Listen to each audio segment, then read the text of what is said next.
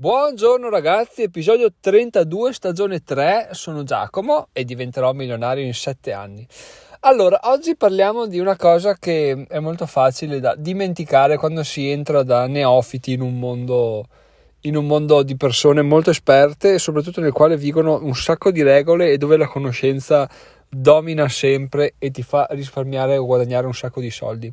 Sto parlando in questo caso del mondo del collezionismo. E nel dettaglio andrò a parlarvi di una mia esperienza recente de, di ieri, dove ho, ho rischiato di but, buttare via, non lo so, però di, di spendere dei soldi per qualcosa che effettivamente non era quello che pensavo avrei avuto. E, e questo ovviamente vabbè, lo riporto sul mondo dei Pokémon, ma può essere esportato da, da tutte le parti, quindi un po' in tutti gli ambiti del collezionismo, no? Dove più e dove meno. Dopo alla fine episodio andiamo anche a vedere magari qualche eccezione che, che ritengo esista. Allora, in sostanza cosa ha fatto il Giacomo?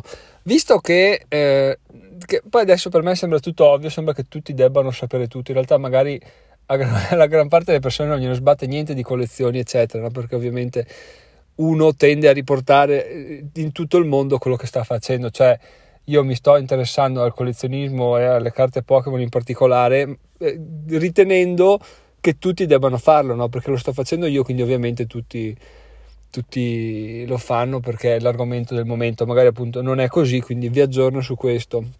In sost- magari fatemi sapere se anche voi vi siete interessati in questo periodo o no, che è sempre molto utile saperlo. Allora, in sostanza eh, le carte più rare, quindi quelle uscite a inizio, a inizio duemila, anche prima, stanno diventando super rarissime. Ve ne avevo già narrato perché il, uno youtuber, Logan Paul, Sta, sta spacchettando quelli mh, i box prima edizione, no? Quindi quelli ultra limitati usciti un sacco di anni fa, ventuno ventidue anni fa, e, e grazie a questo il prezzo delle carte Pokémon è schizzato, così come la notorietà è schizzata altissima da circa settembre-ottobre dell'anno scorso, ok?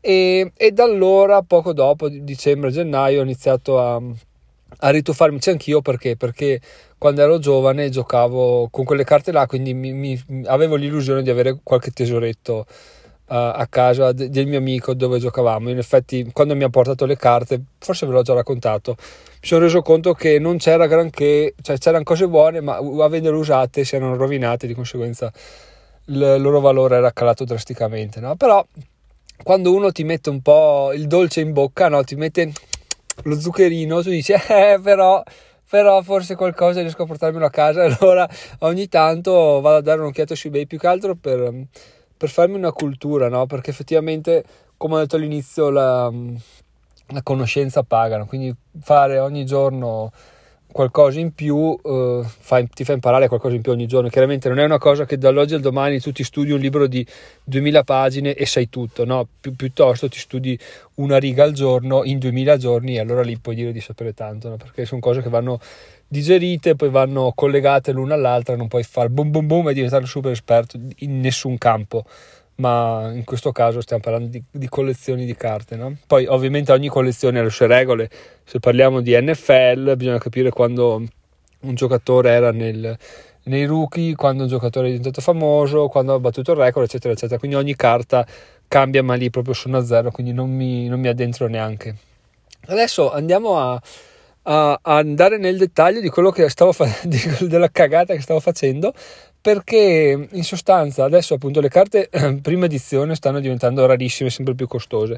Allora Giacomo cosa ha detto? Pre- prevengo un po' i tempi e vedo un po' com'è il costo delle collezioni subito successive a, a, quello, a quel primissimo uscito, no? Così in modo da vedere se riesco a trovare qualche buon affare che magari già adesso vale un po' e che con, andando avanti col tempo guadagnerà più valore per forza di cose, perché il set base sta andando esaurendosi e i prezzi stanno andando così tanto alti che la gente switcherà su altre scelte, no? E allora cosa ho fatto? Sono andato a vedere un po' un po' dei set eccetera eccetera e alla fine ne ho trovato uno che sembrava fosse una figata, no?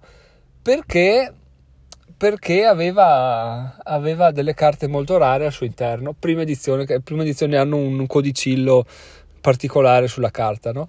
E ho iniziato a trattare col venditore Cos'è successo? Poi voleva centoventicinque euro, io gliene ho offerti sessanta, così parti subito basso e vedi se è disposto a trattare, no? Eh, già se l'offerta non è rifiutata a priori in maniera automatica, quelli che c'è spazio, infatti lui mi ha offerto centoquindici, no? Stavo per uh, dirgli, bon, troviamoci a metà strada a, a novanta, quando mi è venuto un dubbio, ho detto, ma siamo sicuri? Perché alla fine... Cioè, l'affare appunto non esiste su eBay, c'è cioè, tutta Italia, tutto il mondo che, che vendono, quindi io non è che arrivo là da, da, dall'ultimo degli stronzi e faccio gli affari. Questo oggetto era in vendita da tempo, il fatto che nessuno l'abbia pigliato a centoventicinque euro mi fa pensare che effettivamente, effettivamente non abbia questo gran valore. Allora mi sono messo a guardare un po' in internet e ho scoperto che appunto questo...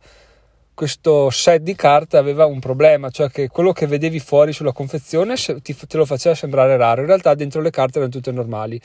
E questo, fortunatamente non ho terminato l'acquisto prima di farmi mettere la pulce, automettermi la pulce nell'orecchio, perché perché se no avrei buttato via cento euro. Buttato via non lo so, perché forse prenderà valore col tempo, di certo non era una garanzia, quindi giocare d'azzardo anche no. Però appunto mi ha fatto capire una volta di più che quando si arriva in un ambito di, di collezionismo, un ambito di qualsiasi tipo che non è il nostro, no, non esiste l'affare trovato su eBay. Forse lo troviamo in un garage sale o un qualche amico che ci vende qualcosa o ci regala qualcosa perché non usa più, quello sì, può essere, ma in un marketplace mondiale l'affare te lo soffiano subito, perché perché funziona così, i più svegli stanno là giorno e notte, hanno tutti gli allarmi, hanno le impostazioni, quando esce un, un, un'offerta con un determinato nome vengono aggiornati, quindi in sostanza mi ha fatto capire, io sono l'ultimo degli stronzi, sto imparando, fortunatamente oggi non ho buttato via soldi e questo mi serve anche da, per imparare a, per il futuro che, che non devo buttare via soldi. E quindi questo volevo condividerlo con voi, perché appunto farsi due o tre domande in più ha sempre, ha sempre senso, anche se quando siamo là col dito sul bottone compra c'è sempre quel brivido che, che è difficile da, da, da tirarsi via di dosso, però io sono riuscito a farlo per fortuna, anche perché adesso nell'account PayPal ho cento euro e qualcosa che mi serviranno tutti Per, per continuare a far scrivere gli articoli alla Ghostwriter sulla sezione Finanza Facile, appunto, quindi quelli l'ho già decretati che serviranno a quelli. Adesso le, le poche vendite eBay che stavo facendo sono, sono sospese perché entrati in zona rossa, non mi va di, di, di spostarmi per questo tipo di cose, quindi per consegnare pacchi eccetera o andare in posta, perché non è una motivazione valida, quindi non ho neanche voglia di rompermi le scatole non avendo neanche urgenza. E quindi tutto sospeso, però questi cento centodieci euro che mi garantiscono un, una quattro cinque articoli. Ecco, vi do anche un consiglio su Fiverr che ho dopo due o tre esperienze tramite col Ghostwriter. Vi dico che se voi volete rendere la cosa molto prolungata nel tempo, diciamo, potete fare così, ovvero fate scrivere tre quattro articoli. Una volta che vedete che la persona è affidabile, che la persona scrive bene, risponde in tempo, magari fate anche qualche battuta nei messaggi, così capite se è una persona a cui piace parlare o se è un robot, un robot non nel senso un robot vero e proprio, ma una persona che non ha sentimenti, eh, gli proponete, come ho fatto io, di uscire da Fiverr, no?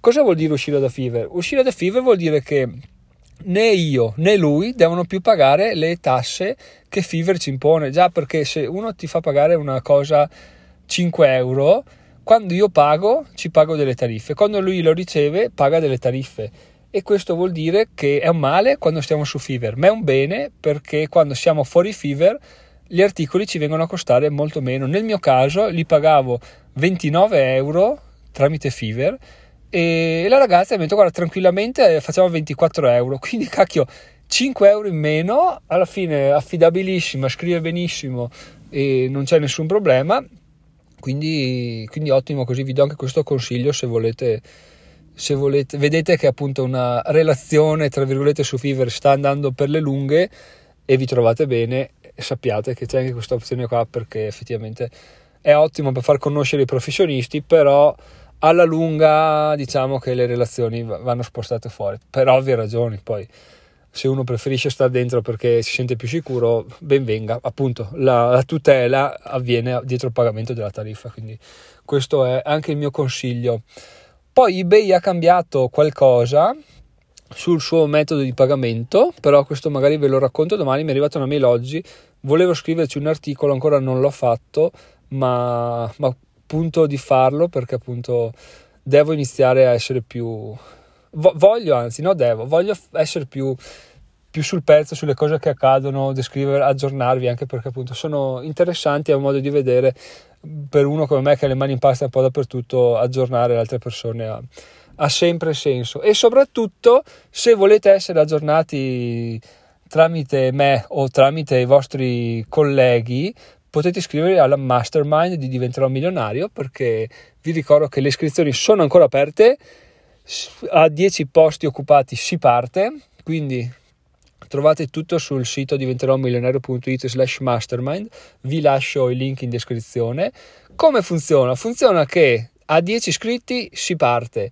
Si parte a fare cosa? Una volta al mese ci troviamo via Zoom o via quello che decideremo di volta in volta, e parleremo dei temi riguardi, riguardanti l'investimento, magari nostre scoperte o magari dubbi che abbiamo, cose che vogliamo fare ma non abbiamo il coraggio di fare, se qualcun altro le ha fatte, se qualcun altro le ha fatte si è trovato male, si è trovato bene, o magari ha visto che facendole in un modo eh, ci sono degli effetti diversi rispetto a farle in un altro. Alla fine sono esperienze che, appunto, come dicevamo all'inizio sul collezionismo, no? L'esperienza non ce la facciamo noi in una notte leggendo un libro di duemila pagine, la facciamo pagina per pagina per duemila giorni, e cavoli, se riusciamo a rubare o a farci regalare dagli altri la loro esperienza dando in cambio la nostra, è una situazione assolutamente win-win che, che non ha senso di, di, di non valutare. Quindi vi aspetto sulla pagina diventerò milionario punto it slash mastermind, e ovviamente non ve lo nascondo, perché sono sempre stato chiaro con voi, questa partecipazione alla mastermind corrisponde a una membership mensile con un costo, però il costo è ancora da, da scoprire, per ora rimane un segreto. Potete preiscrivervi sulla, sulla pagina mastermind e, e non è vincolante in nessun modo, però intanto vi riservate il vostro posto. Detto questo, sono Giacomo, diventerò milionario in sette anni. Vi, in descrizione, oltre al link della mastermind, vi lascio anche il link al, al blog, il link per partecipare al progetto, il link, però partecipate al progetto con la mastermind, cavoli, tanta roba, questo sarebbe veramente spettacolare, eh? E, oppure il link per andare su Amazon. Tra l'altro i link affiliati di Amazon stanno spopolando in questo periodo, ho fatto, ricevuto tipo tre acquisti sponsorizzati in una settimana, cose da dieci, cinque e due euro mi pare, però sempre sempre bene che ci sia movimento anche in quell'ambito là. E, o se no, link al materiale consigliato, o se no, se volete votare questo podcast potete farlo. E niente, io vi saluto, vi auguro una buona giornata, buona serata. Sono Giacomo, diventerò milionario in sette anni, e ci vediamo domani.